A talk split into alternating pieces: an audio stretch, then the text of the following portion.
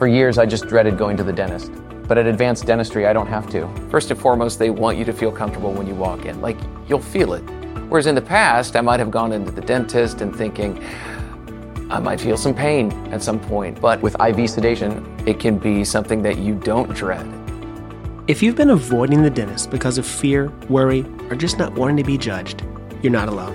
Visit nofeardentist.com to learn how IV sedation can change your life. Welcome back to Pod Save the World. What a couple of days it has been in foreign policy. Lots of news, most of it not that great. So I just wanted to tick through a few of those items before we get to this week's episode, which was actually pre recorded because there's some big important stuff happening in the world that I want to touch on briefly today and then hopefully revisit down the road. Before we get to that, one quick housekeeping item, which is that I'm going to be on the road for most of October, traveling around the elections and doing the Pod Save America on HBO show. So please check that out if you hadn't heard about it. That would be great for us. So you are in for a treat. Ben Rhodes, who you all know and love, is going to guest host at least two episodes. I might beg him to do a third. So that will start next week. So keep an eye out for Ben. Show will still come out same time, same place but you know you'll get to hear from him and that's always fun and exciting because he's a hell of a smart guy. Uh, the first big announcement or development is that un ambassador nikki haley announced today that she's going to resign at the end of the year. She is one of the few women in president trump's cabinet. I think it's safe to say she was seen as relatively moderate. Certainly she is more moderate than national security advisor john bolton and some of the others in trump's cabinet so, you know, I don't know how history will judge her legacy or the work she did. My guess is that her work and her legacy will just be a small blip in what is the, you know, massive Trump show that is blotting out the sun all day. But interestingly, they're already signaling that she might come back someday in another role, and we will be watching closely to see who her replacement is because that choice will send a major signal to the United Nations about whether the U.S. is going to engage with them or continue to be a thorn in their side and constantly pick fights uh, with our friends, with our enemies, with everybody. So that's one item. The other is out of Saudi Arabia. There's an influential Saudi journalist named Jamal Khashoggi who was reportedly murdered while inside the Saudi consulate in Istanbul, where he lives in exile. He was at the consulate trying to get a document for his upcoming wedding. His fiance was literally sitting waiting in the car. He's a really influential voice. He's a leading Saudi voice who has both worked inside the government and then has tried to be a constructive writer and critic from the outside. His columns are, are published in the Washington Post. I highly recommend you check them out. But I mean, if this is true, and if the Saudis murdered him inside one of their own diplomatic facilities on foreign soil, it is a brazen, barbaric act that is clearly intended to stifle dissent. It's part of a broader, very troubling crackdown on Saudi critics generally, mostly in the country. And again, if it's true, you know, this is entirely the fault of the Saudi government. That's the fault of Mohammed bin Salman, the Saudi crown prince. But, you know, the U.S. response has been pathetic. All Trump could muster was, quote, I am concerned about that. I don't like hearing about it. And hopefully that will sort itself out. Right now, nobody knows anything about it. There's some pretty bad stories about it. I do not like it. End quote. Hopefully that will sort itself out. That is not strong diplomatic language. I sure as hell hope that the private messages to the Saudis coming from the Trump White House are stronger, but we also know that Jared Kushner and President Trump and the broader foreign policy team has gone all in with its support of the Saudi Crown Prince Mohammed bin Salman and Trump's general refusal to stand up for human rights internationally and his willingness to attack the press back here in the U.S. sends a signal that there's not a cost for this kind of behavior. So, this is a big, big deal that we need to keep an eye on. It could fundamentally change our relationship with the Saudi government. Finally, in Brazil, a far right candidate named Jair Bolsonaro nearly won their presidential elections outright. Uh, he's a former army officer who has served in parliament for decades. He's pledged to crack down on crime and corruption and weirdly talks fondly of Brazil's past as a dictatorship. Uh, he's made all kinds of racist and homophobic and misogynistic comments. Uh, he is not a good dude. We do not want him leading a major ally. Uh, there's a key runoff election on October 28th, and if he wins, it will be a major turn to the right for you know a key partner. So this is unnerving in and of itself for what it would mean for our relationship with Brazil, but it's also part of a broader trend of these right wing populists who are seemingly ascendant across the world. We're seeing it in Europe. We're now seeing it in South America. So something we all need to keep an eye on, and I promise I'll keep talking about. So that gets me to my interviews, to this week's episode. Over the past few weeks, I have talked with several candidates who are running for Congress who have national security backgrounds. You heard a brief excerpt maybe on Pod Save America this week. One is Jesse Colvin, who's a former Army Ranger running in Maryland's 1st District. I also talked with Abigail Spanberger, who's a former CIA officer running in Virginia's 7th District. And then I talked with Lauren Baer, who is a former State Department official running in Florida's 18th District. You know, I found these individuals to be so smart and so thoughtful and so empathetic about how challenging and enormous the world's problems are while still being motivated to try and solve them. And so while hearing about this situation with the Saudis or what's happening electorally in Brazil makes my head hurt and makes me nervous for the future, I also know that part of the solution is getting smart people like Jesse and Abigail and Lauren into the government so that they can actually work on these challenges in Congress and then wherever life takes them. So, without further ado, here are the interviews, and thank you as always for listening. If you like these candidates, check out their campaign websites, check them out on Twitter, and share this episode far and wide because I think once you hear from folks like Jesse and Abigail and Lauren, you'll want to hear more from them and you'll want them representing you in Congress. So here is former Army Ranger Jesse Colvin, who is running in Maryland's 1st District. Jesse, what did you do in the Army? What was your job? Tommy, thank you very much for having us. I served in the Army Rangers, and I served as an intelligence officer. I served in a special operations task force that I think officially doesn't exist, so I'm still learning how to talk about it. Okay. Uh, but Rangers in Afghanistan, uh, our mission was to put a dent into Al Qaeda, Taliban, associated terrorist groups, which essentially meant uh, night missions, whether it was night raids uh, or airstrikes.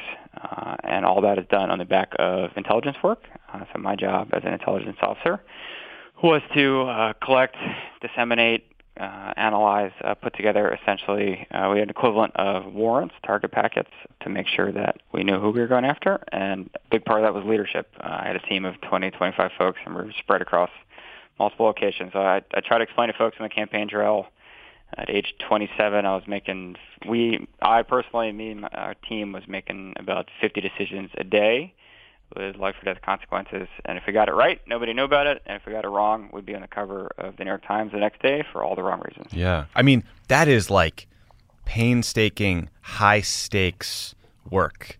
Were there ever moments where you thought, I can't believe we're the ones in the room making these calls right now? Only about four times a day. Okay. I mean, I went to seven memorial services in my first deployment. wow. I think I was 26. Uh, you grew up real fast. Um, I, I mean, early on my first deployment, my boss's boss pulled me aside in a corner and he said, "Hey Jesse, I fired the last four guys in your shoes. They're in your job." Uh, and then he just stopped talking. Uh, and I said, "All right, sir, what what does that mean for me?" And he said, "I don't care if you have enough time. I don't care if you have enough resources, energy. If the Afghan allies we're working with aren't up to snuff, if your best deputy is an R and R." you'll get the job done, you'll get results, or we'll fire you. So that that was just the environment. So when you've worked in an environment like that, when you've made decisions at that level, does that make all your subsequent life decisions feel a little less daunting? Does that make running for Congress feel a little easier? I like to tell folks in the campaign trail, I think we need more folks in Congress for whom the hardest thing they've ever done in their life is not the campaign that got them there. uh, I mean, I'm discovering that campaigning is so similar to deployment. My, my campaign manager is actually my deputy. Carlos and I served two tours side by side in Afghanistan together in the Rangers. Um, and when we're coming back from events late at night when uh, it's it's too late uh, to call anybody, uh, we talk about all the similarities. I mean, something has to get done tonight. Something has to get done next month, three months from now. You can't wait till next month to get started, but it all comes down to relationships. Does it bother you or surprise you that there is still a pretty serious war going on in Afghanistan and it's just not part of the political debate? It's very frustrating that it is not on the front page of the news. I mean, I I have every reason to tell you or tell our constituents that we should leave tomorrow. I mean, I walk around with a bracelet of a ranger buddy who stepped on a on a bomb and got killed uh, in Afghanistan in 2010. Um, I mean, I I thought the the interview you I listened to the interview you did with Ben Rhodes a couple weeks ago. Mm-hmm. I mean, if we we have no reason to stay, we have no good reasons to stay. Uh, we are working with an incredibly flawed partner, uh, and there's corruption issues, and the mission is murky. If we stay, there's no real clear objective, and it's really uh, it's murky while we're there. If we leave, uh, we know that there's going to be an attack formed, whether it's from an ISIS affiliate or someone else on the homeland or one of our allies, and we're going to be right back there. Uh, I think the reality is we're going to be there for a generation, if not longer. But it it is I had a, I have a very distinct memory of working. I left the army, and my first job was uh, I was on an internal fraud team inside of an investment bank in New York. Mm-hmm. Um, so we're trying to prevent the next housing crisis. But a guy I knew, not well, not my best friend, but I knew him, and I spent some time with him. Had gotten killed in Iraq, um, and it was just it was a very strange experience because I'm sitting there in an office, and that was the biggest thing happening to me in my life at that time and for the rest of the office, it was just a Tuesday. Yeah. Uh, so it, it's strange. Yeah. What do you think is missing generally from the current conversation in politics and the news about national security? I mean, I think we need a new generation of leadership in Congress for a number of reasons. Uh, I think first and foremost, Washington has done a terrible job of explaining to folks back home in districts why we have troops where we do overseas, what exactly they're doing there, uh, how much blood and treasure we can expect to spend, and how long we're going to be there, and whether we're winning or not. You know, we lost four soldiers in Niger several months ago, and we had a, a senator who sits on a key foreign relations committee who said publicly he didn't even know we had troops there. Yeah, um, that that's a really that is a blinking red light of a broken system. Um, I, you know, on the campaign trail, international affairs comes up every day, just not in ways you might expect. I don't want to shock you, but nobody is asking for my take on a uh, realist versus constructivist foreign policy. um, but uh, we have a rural district, uh, so folks, especially when I'm spending time with leaders in our ag communities, want to know about things like tariff and trade wars. Uh, the incumbent I'm running against, he's a member of the House Freedom Caucus, took this trip or tried to take a trip last January with four other members of the Tea Party to Prague, to Czech Republic, to meet with a political party who's publicly called for the gassing of members of the LGBTQ community, Jesus. Jews, and Roma. That doesn't make a lot of sense. People no. want to know why their, their representative is doing that. I talk about uh, on the campaign trail. You know, I spent my first assignment in the army. We're, we're the tripwire on the Korean Peninsula, so the first set of combat units between North and South Korea. People want to know how we can avoid a reckless war of choice on the Korean Peninsula. Um, so it it does come up. It just comes up in, in ways that you might not expect. Yeah, yeah.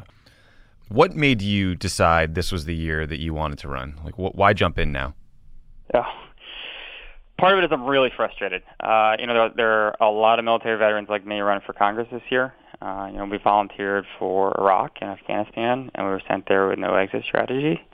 Many of us lost friends and colleagues. Many of us, when you come home, lose friends and colleagues to things like post-traumatic stress. I'm a little biased in that regard because my wife runs a, a nonprofit to prevent military veteran suicide. But you come home and you see a Congress full of folks who are not only okay with the fray of talking heads screaming at each other on cable news, mm-hmm. actually benefit from it. So that's part of it. The other part is I don't think it's enough to be against something. You know, my wife and I uh, just had our first child. Our son is five months old. Uh, and I think like every soon-to-be parents, we started thinking about the world – that he was going to inherit, uh, and his kid and his kids were going to inherit. Um, and then I, I turned to my wife and said, "We got to do something. The politics, the vision are, are, are ripping our country apart." And you know, she runs this nonprofit. It's specially trained service dogs for vets coming back from mm. post-traumatic stress, military sexual trauma. And she said, "I'm doing pretty good work, so you go figure it out." Uh, and I'm young. I'm 34, but I looked around the country. A guy like Conor Lamb mm-hmm. uh, up in Pennsylvania, or some of the other the veterans, and I looked at their war records. I looked at their business backgrounds, and I saw a lot of myself. And so that's how we get in this thing. Do you feel like the idea of service or what service means is evolving during the Trump administration? Has it changed the way you think about it? It's a great question. I talk a lot about my military service uh, and what I learned from it on the campaign trail because I think it reveals how I'm thinking about representing folks in our district. I'm a Democrat. I'm a very proud Democrat. We happen to be endorsed by a member of the GOP who held this seat for nine terms. Uh, he's a Marine, and I'm an Army Ranger. So we, when we get a chance to spend time together, it takes about 30 minutes to figure out who's tougher because we're still arguing over it. but his his endorsement speech was about integrity, and it was about service. We also happen to have the Chesapeake Bay and the way of life that is associated with Chesapeake Bay in our district. So he talked about those three things. Um, so I, I hope to be part of this this new wave of veterans coming to Congress who who talk about things like civility and integrity because uh, I, I think it's it's absolutely missing in this mm-hmm. era, uh, and I hope to be part of a new generation that brings change. Last question for you: What's at stake for your district in this election, in this midterm? I mean, I need to tell you locally what's at stake because it's really important. We have opioid fatalities that are 50% higher than the national average. Wow. Uh, we have 54,000 people who rely on the Affordable Care Act. I'm running against an incumbent who is not only a physician but has voted to repeal the Affordable Care Act over 70 times. At some point, I'm going to probably be asked to cast a vote on Iran or the Iranian regime. Mm-hmm. Uh, my relationship with the Iranian regime began in Lebanon when I was a student studying abroad in Egypt. I was in Lebanon, and you see these suicide, these billboards commemorating, lionizing suicide bombers for Hezbollah. Uh, and then after college, I lived in Syria and I was teaching English to Iraqi refugees. Uh, and a week after I got there, the war between Hezbollah and Israel kicked off. So I saw the full mm-hmm. weight and might of the Iranian, Syrian, Hezbollah axis. You know, whether it's the form of a convoy going west to Lebanon, um, or billboards or radio ads. And then I get to Afghanistan. Uh, we were I was serving in southern Afghanistan. The conventional units there, the Marines, were losing on average about a limb and a half a day from roadside bombs. Wow. And I was the intelligence officer. We, we knew we had stacks of reports telling us that they were coming across the border in from Iran. And we, uh, you know, our, our commander came down and we laid it out for him and said, please take off the handcuffs. Please let us go after this these root cause because we're losing a limb and a half a day. And what he got back, and Tommy, you're probably on the other end of this in, in D.C. I mean, what what was coming down from Washington was we we had just lived through a very costly and bloody fight against Iranian proxy and mm-hmm. militias militia forces in Iraq, uh, and uh, there was not an appetite to do it in Afghanistan. Strategically, it was probably the right call. Personally, it, it didn't make it any less frustrating because it was a very long deployment for a lot of us. Yeah. Um, so I, you know, I walked away from that experience, those experiences, um, with a with a deep set of feelings towards the Iranian regime. And I think that I mean that's the, perspective I bring to to being a you know I think one of Congress's most solemn responsibilities is international affairs.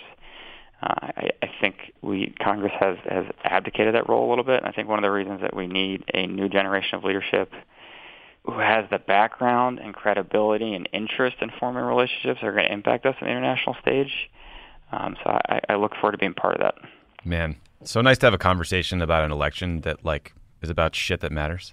it's actually about national security as well. I mean, it's just it, it having this 20 minute conversation with you underscores for me how absent a serious conversation about our role in the world and foreign policy is because the only thing we've kind of talked about is North Korea, and that's in the context of a bunch of bluster and a meeting that accomplished nothing, and actually might have hurt us long term. So, we have 50 to 75,000 military veterans in our district.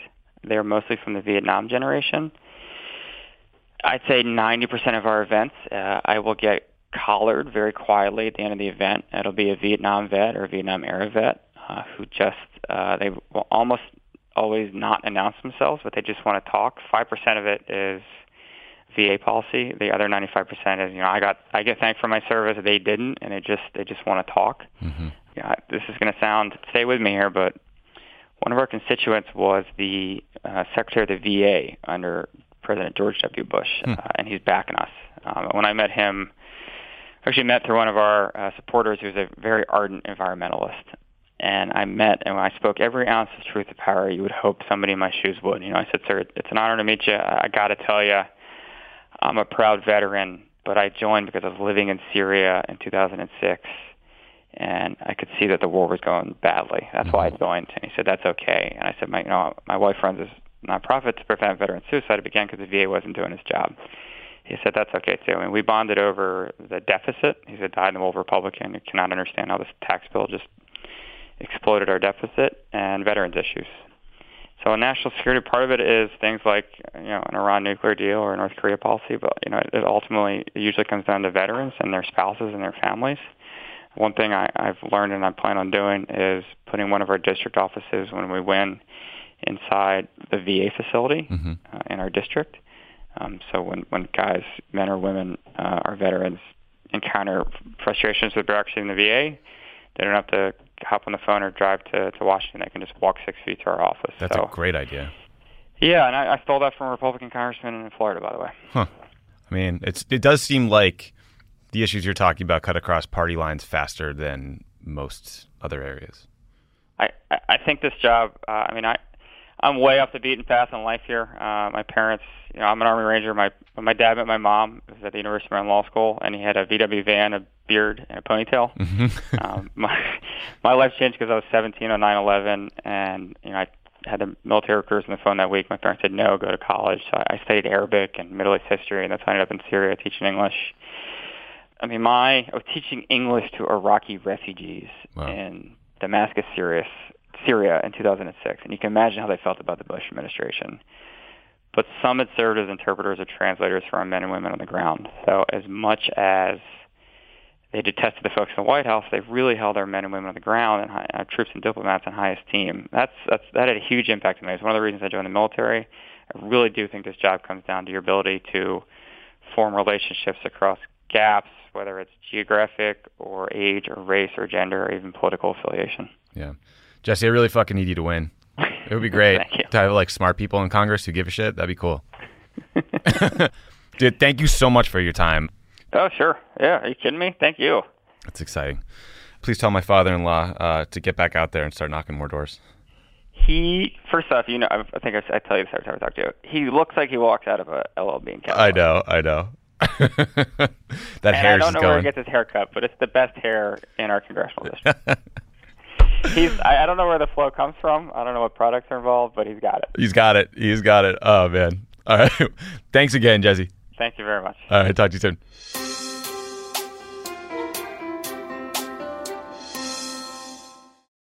Pod Save the World is brought to you by the UN Refugee Agency. The UN Refugee Agency, or UNHCR, responds to emergencies and provides long term solutions for refugees. They provide aid in over 130 countries, including Ukraine, Syria, Afghanistan, and Sudan, where people are forced to flee from war and persecution at their greatest moment of need. UNHCR helps and protects refugees by providing food, shelter, medical care, and other life saving essentials. The agency jumpstarts relief in three key ways. They transport core relief items stored in even the most remote areas of the world. They deploy expert emergency staff trained to help in crisis situations, and they transfer funds directly to support the emergency. Because of generous supporters and donors, UNHCR can scale up its response within 72 hours of a large scale emergency. Your support helps provide life saving aid for refugees whenever and wherever emergencies occur. Donate to USA for UNHCR by visiting unrefugees.org slash donation. That's unrefugees.org slash donation. Support for Pod Save the World comes from the International Rescue Committee. The IRC works in more than 50 countries, serving people whose lives have been upended by war, conflict, and natural disasters. In places like Gaza, Ukraine, and Sudan, displaced families are experiencing war, extreme hunger, and life threatening injuries. In Gaza, ongoing violence, bombardment, and blockade have made survival difficult for families living in damaged buildings and tents. The lack of safe water, medicine, and healthy food contributes to the spread of diseases, and children are especially at risk. The International Rescue Committee is working with local partners in Gaza to provide life saving medical care to injured civilians. The IRC works around the world to help families in crisis by delivering critical supplies such as therapeutic food for malnourished children, clean water, cash assistance, and more. Your donation will support this work and help children and families survive. Listen, the International Rescue Committee is an incredible organization. They are doing the Lord's work all around the globe. I have donated to them, you know, for many, many years now because I know that my dollar will go towards helping people. It's not going to go to administrative costs or overhead fees. It's just an incredible group doing great work. I hope you'll consider them. Donate today by visiting rescue.org slash rebuild. That's rescue.org slash rebuild. This show is sponsored by BetterHelp. We all carry around different stressors, big and small. When we keep them bottled up, it can start to affect us negatively. Therapy is a safe space to get things off your chest and to figure out how to work through whatever's weighing you down. If you're thinking of starting therapy, give BetterHelp a try. It's entirely online, it's designed to be convenient, flexible, and suited to your schedule. Just fill out a brief questionnaire to get matched with a licensed therapist and switch therapists anytime for no additional charge. Listen, if you're listening to Pod Save the World, you need some therapy. If you're watching the events around the world that might freak you out, got this election coming down the pike. There's a lot of stuff that people uh, are stressed about, that are anxious about, stuff that makes you lose sleep, and therapy can help. Get it off your chest with BetterHelp. Visit betterhelp.com slash crookedworld. Go today to get 10% off your first month. That's betterhelp, H-E-L-P dot com slash crookedworld. Here is former CIA officer Abigail Spanberger, who is running in Virginia's 7th District. So I know you were a CIA operations officer. What can you tell us about what that work was like or what it entailed? Sure. So I was a CIA operations officer, also known as a case officer. And in that role, I was working to collect the information that we sent back to Washington to our policymakers, to the president, and military members and, and, diplomats to help inform decisions. So basically, I was one of the people who was overseas meeting with foreign nationals and collecting on information related to really specific questions that, that needed to be answered so that we could guide U.S. foreign policy from a position of well-informed, well-sourced intelligence. Can you talk about any of the places you served? So I was uh, I was based in Europe and uh, worked throughout Europe predominantly, um, and then I ran a couple programs that were focused on uh, specific issues uh, in the Middle East and Southeast Asia. So when a piece of intelligence you collected got run up the chain to say the president's daily briefing, you know, the most classified, mm-hmm. sensitive intelligence product in the world. Did you get a heads up on that? Did you guys know that hey, the thing you got us was read by the president today? Yeah, so what the process was is we would work with our reports officers out the station, uh, reports officers back in Washington, and our analysts to make sure that we knew what were really some of the top pressing questions. Um, and when some analysts were uh, working on a particular briefing that was going to go in the presidential daily brief, also known as the PDB, uh, we would get a heads up, and we generally knew that that information um, was going to be briefed to the president. And I, I'll say this, you know, it was actually one of the most powerful things that at that time I could say to someone, I was sitting across the table from someone, a foreign national who was, you know, oftentimes risking life or uh, in prison or potentially worse to be able to provide valuable information to the United States government, one of the most incredible things that you could ever say to that person was, you know, what you told me in our last meeting, it made it to the president's hmm. desk mm. and he appreciated it and it helped inform the way that he's looking at, you know, XYZ conversations related to that individual's country or related to whatever particular issue. And at the time, that was a really powerful thing to be able to say to someone. And it's something that I think for anyone who ever had the opportunity to say it, you know, even just once or more than that, it was a it was a, a powerful moment where that person who was risking so much and you know to make sure that the CIA could provide the valuable intelligence necessary to the U.S. government, that they really saw that there was so much value um, in their cooperation and in their help. Hmm. That's really interesting. So, do you think that when you have a president of the United States like President Trump, who is constantly attacking the CIA, questioning their judgments, questioning their findings, that it actually makes sources less likely to help us because they think, yeah, I mean, my information will be dismissed anyway? I mean, speaking solely from opinion, mm-hmm. um, I think it makes it tremendously more difficult. You know, it used to be an honor. It used to be exciting for someone to know that their information could have helped inform the way the president of the United States was engaging with his or her country, or um, the way know, our top diplomats were engaging with uh, his or her country. And and now, as we've seen, there's actually potentially risks with the president of the United States knowing a little bit too much about who that person's identity might be. Hmm. And I think that that's probably concerning. And and you know, one of the other fundamental pieces to working with eh, working human intelligence when you're asking someone to provide information directly to you is that you have an obligation and you make a promise to keep that person safe and you know so much of the training that CIA officers go through is to be able to keep their sources safe and to be able to you know get to a meeting safely uh, have a meeting safely, collect the information, and, and write it down in a way that you can't link it back to who provided it.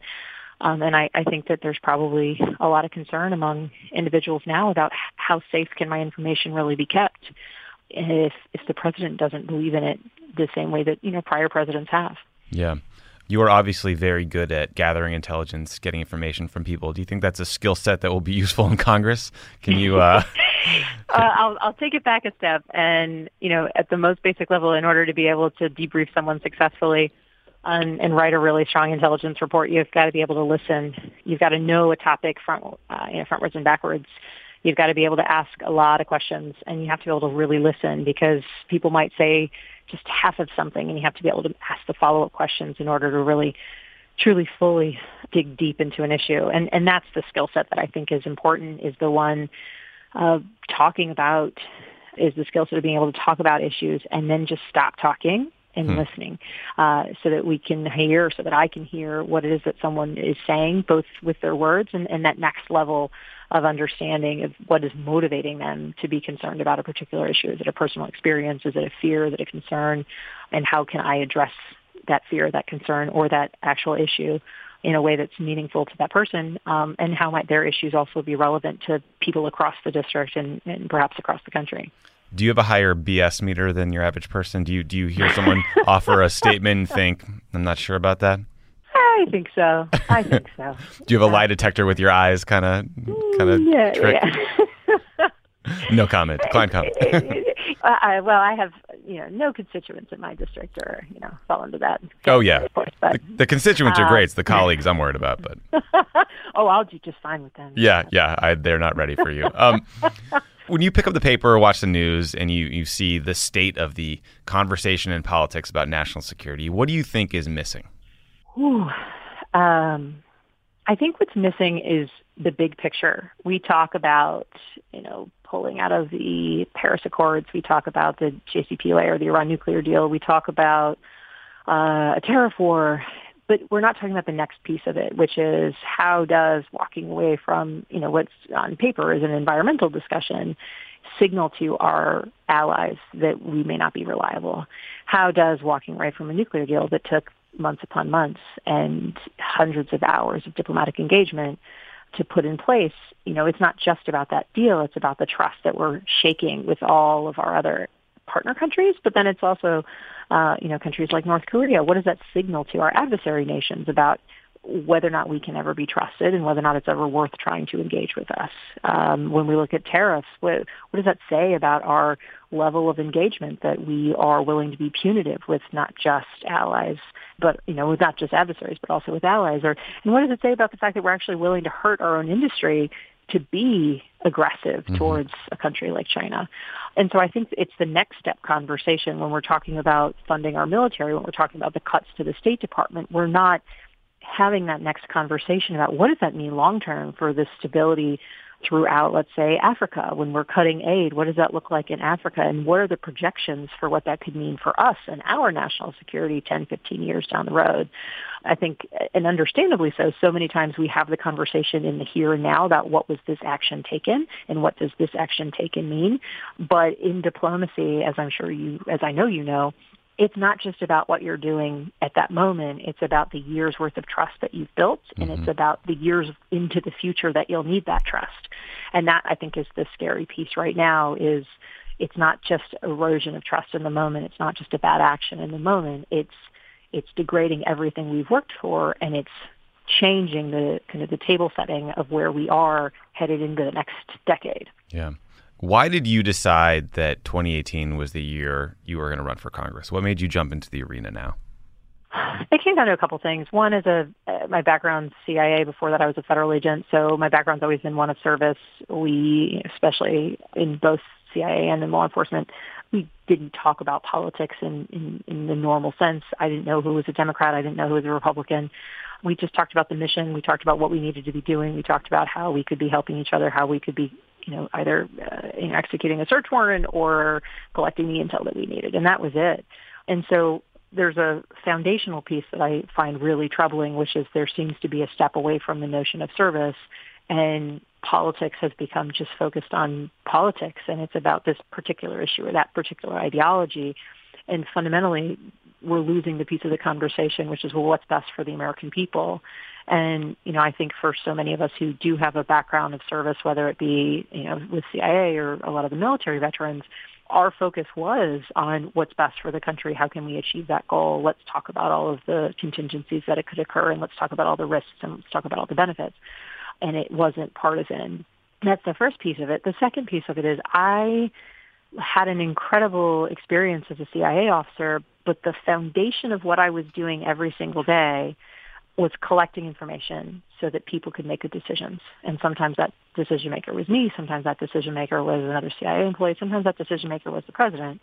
And the notion that we have a Congress that has moved away from the value of informed decision making is almost offensive to me. The mm. fact that ideology weighs out over fact and that partisan politics outweighs real commitment to decisions, informed decisions, excuse me, is concerning. And so those are the thematically the, the two pieces that, that drove me to get in, involved in this race because I think we need people who are committed to diving deep into problems and understanding complicated, challenging issues and, and certainly that's my background, but committed to trying to find solutions and, you know, having hard conversations and certainly sitting across the table asking someone to commit espionage is about as hard of a conversation as you can possibly have. I so, bet.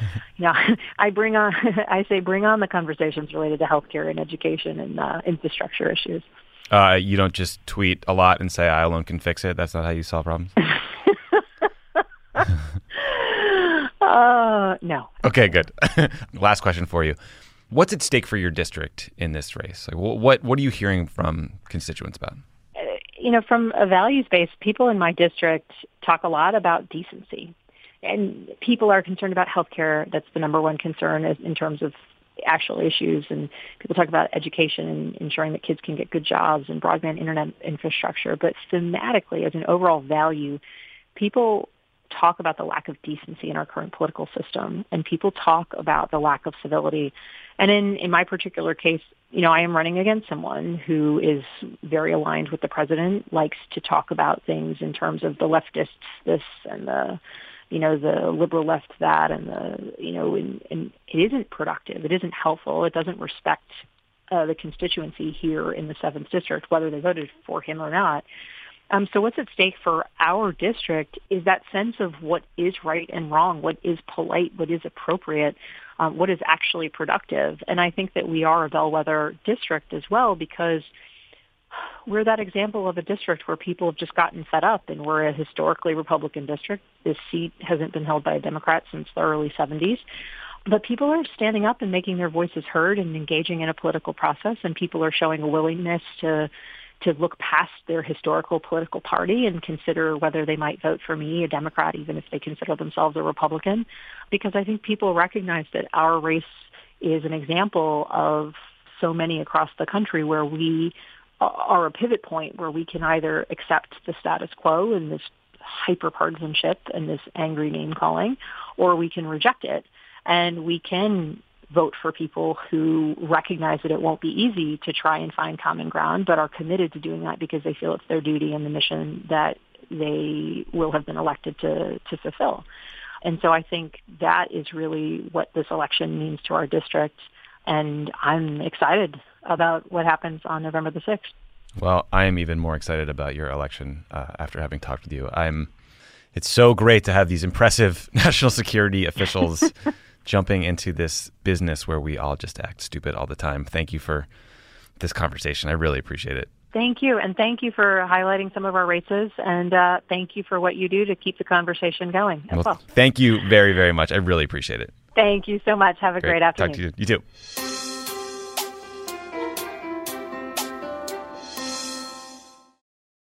As a chef and a restaurant owner, I'm as meticulous about my cookware as I am about my ingredients. That's why I love Made in Cookware. Each pan they make isn't just designed to perform, it's crafted to last. As a mom, I love that I can trust Made in. It's made from the world's finest materials, so I can feel good about what I'm feeding my family. I'm Chef Brooke Williamson, and I use Made in Cookware. Shop chef quality pots and pans at madeincookware.com. It's that time of the year.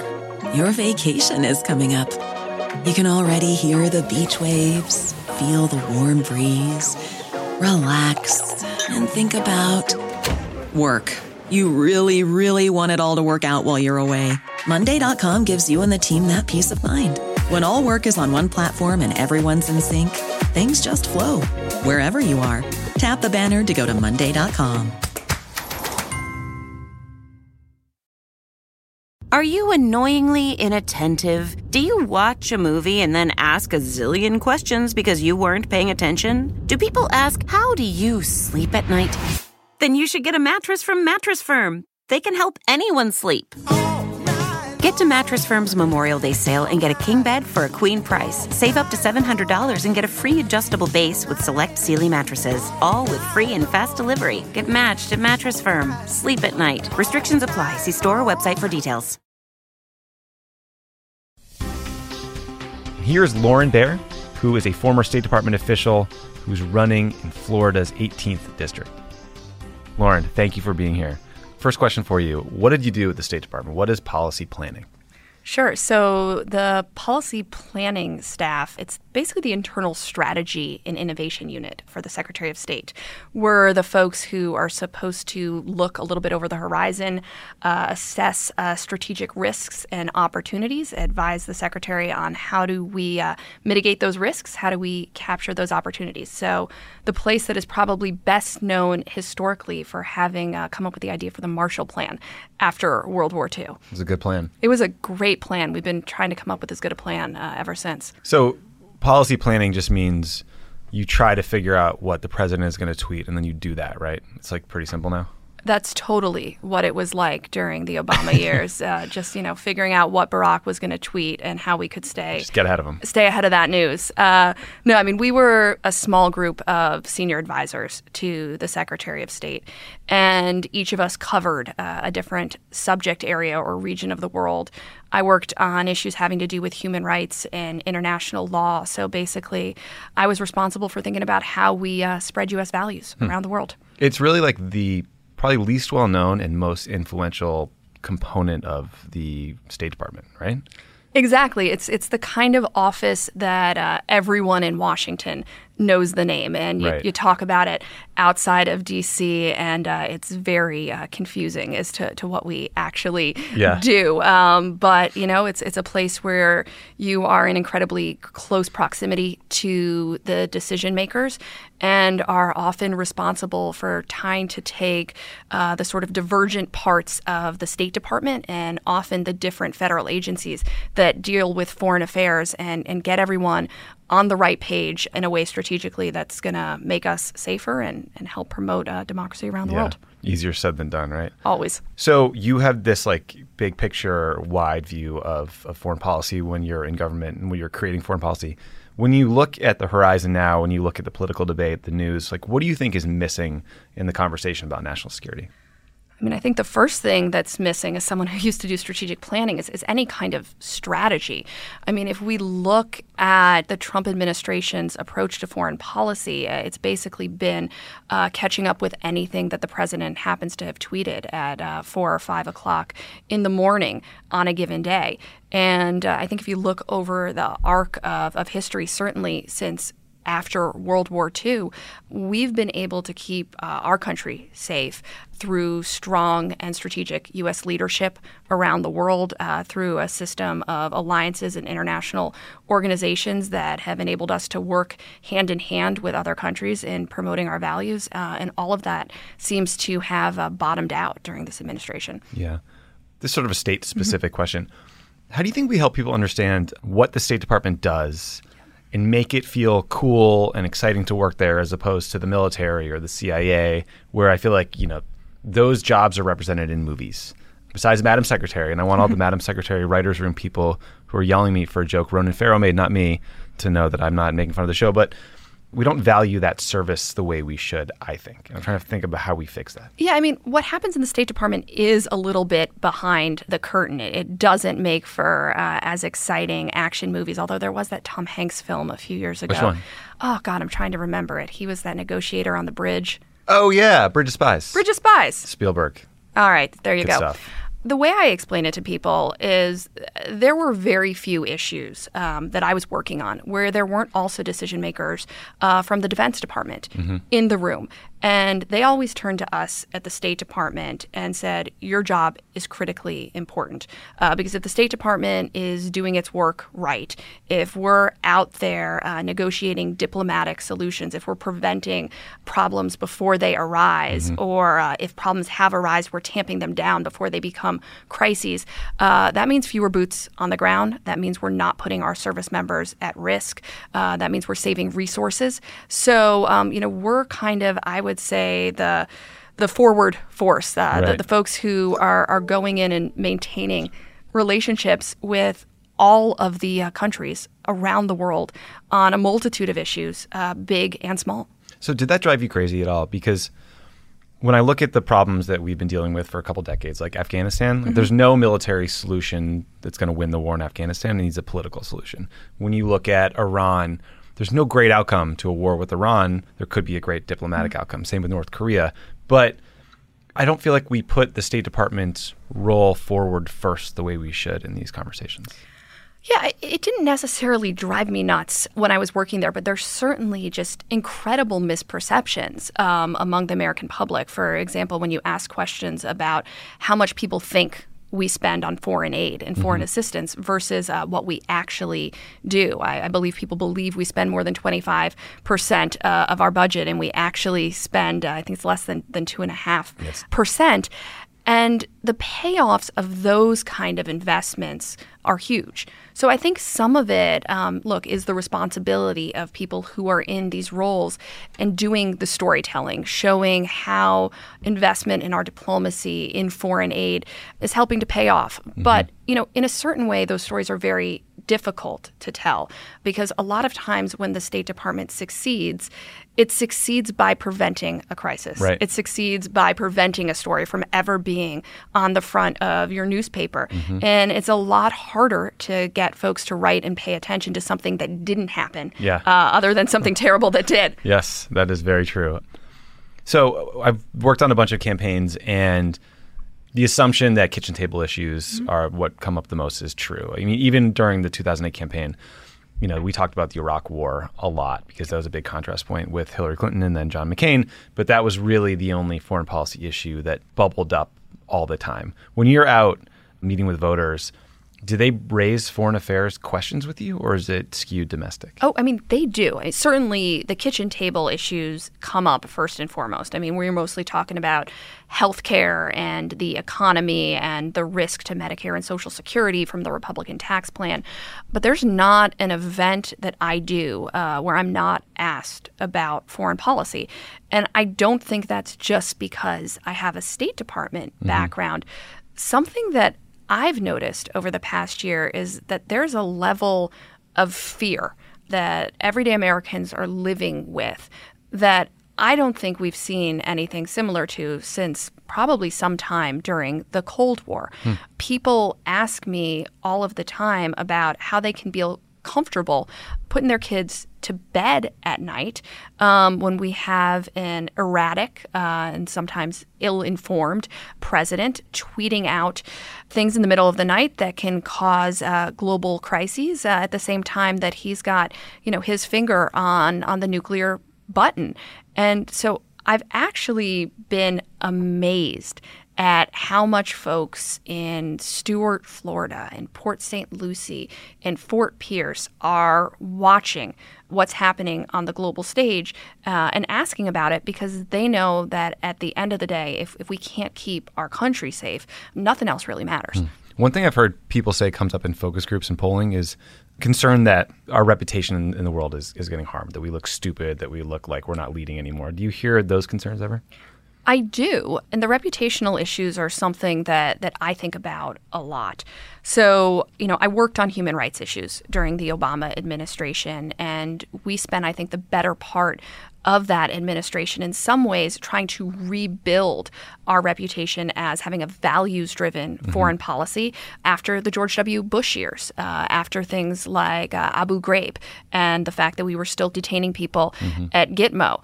It seemed to me that at the end of the administration, we had gotten back to a point uh, where we were seen as a global leader on on human rights again.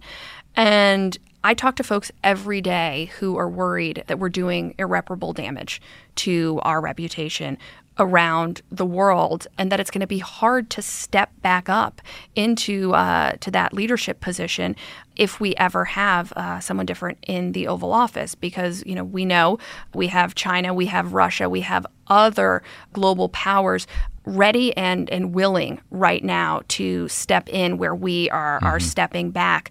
And we know that their leadership um, is going to look a lot different than ours and, and, frankly be fundamentally detrimental to U.S. interests, U.S. values, and the safety of people here at home. So, why did you decide to run this cycle? Like, what made you finally make that leap from staffer to now you're on the ballot? Yeah, I mean, this is something I never imagined that I would do. Uh, very much a, a, policy girl, not a politics girl. yeah. Never, you know, never worked a campaign. Never wanted to really touch an election with a with a ten foot pole. Shortest answer I can give: uh, I gave birth to a daughter two weeks before Donald Trump was elected president, and I thought she was being born into one world and it turns out she was born into a very different world than I'd imagined. And I just think, you know, every single day about my responsibility to create the kind of country I want my daughter to live in. And uh, then I have a mom who is one of 74,000 people in our district who stood to lose their health care when our current representative, Brian Mast, my opponent, uh, voted to repeal the Affordable Care Act mm. last May. So I had always wondered what I would do at a time when our values, our institutions were really under threat in this country. Uh, and the answer was I, I, I, couldn't just sit on the sidelines. I, I had to get in the arena and fight. Your state brought us some of the leading conservative intellectuals, people like Ron DeSantis and Matt Gaetz. You went to Harvard University, Yale Law School. You have an MPhil from the University of Oxford. I don't even know what that is. Do you, sure I know what it do you think you're too smart to be in Congress? given the the legacy of the Gaetzes of the world? No. Um, and look, I, I actually I find it kind of disappointing that one of the things I hear frequently from constituents and frankly people on both sides of the aisle is amazement at how qualified right. I am right. to be in Congress. You know, what what kind of commentary is that uh, uh-huh. on our politics that it has become so debased uh, that the assumption that anyone who has solid qualifications, and not just academic, because I mean, degrees don't qualify you alone for this, but being from the district, having longstanding ties, having actual government experience, the assumption that people who have those traits wouldn't ever want to run. But I think what we're seeing around the country this year is so many people like me of a younger generation who are very, very qualified to be doing other things, deciding that we don't want to give up on our government. Mm-hmm. Uh, we don't want to give up on Congress.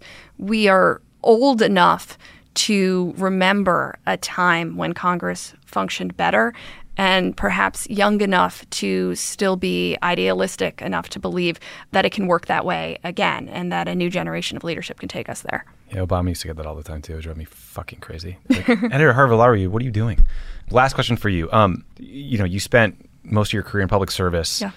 How do you think the idea of service or public service is evolving under Donald Trump? Does that worry you, the trajectory? What worries me is the way that Donald Trump has demonized the hundreds of thousands of hardworking Americans who have devoted their careers to public service in a totally nonpartisan way. People who have worked under Democratic and Republican administrations alike.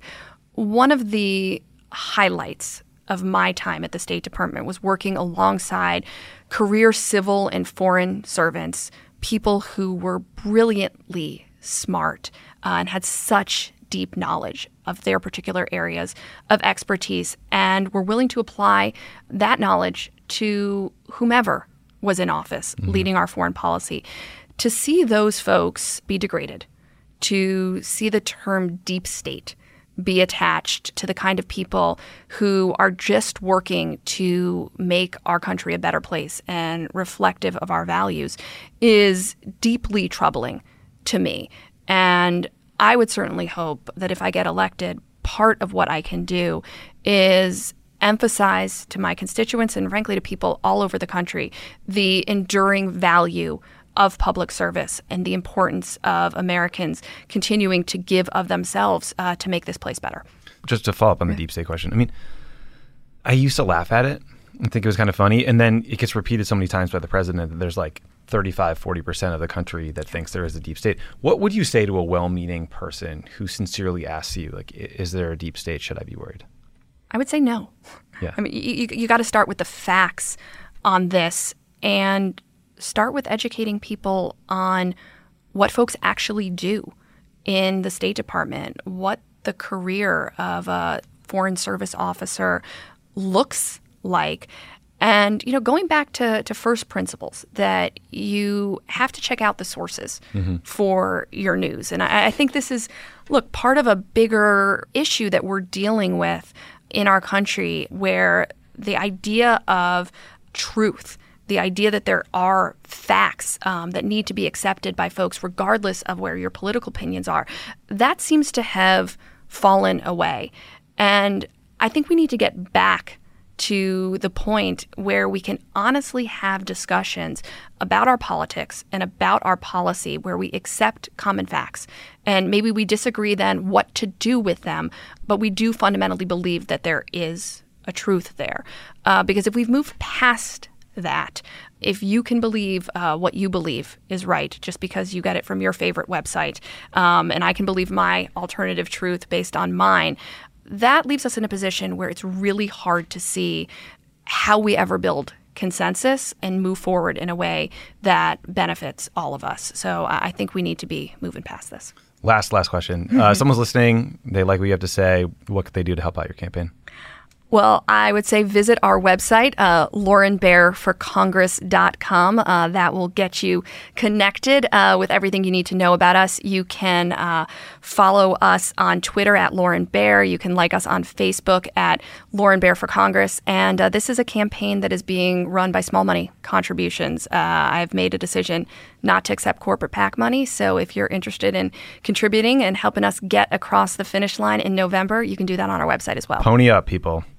Lauren, thank you so much for being here. Thank I you really so much. appreciate it. I'm glad you're running. I've done three conversations now, and I walk out like so excited and inspired by the candidates. It's not about Trump, it's about great people. So thank you. Awesome. Thank you for what you're doing. Thanks. Thank you again to Jesse, to Abigail, and to Lauren for sitting down and spending some time with me. It's nice in the middle of an election that feels like it's all about Trump to sit down with these smart and thoughtful people and talk about foreign policy challenges and their experience serving their country and how they're going to bring that experience to, to Congress. I mean, it's inspiring. They're exactly the kind of people we need. And if you want to support their campaigns, there's lots of time to volunteer or donate money and to help out because it really matters down the home stretch. So thank you again for listening to Pod Save the World. Share the episode far and wide if you like these folks, and uh, talk to you next week.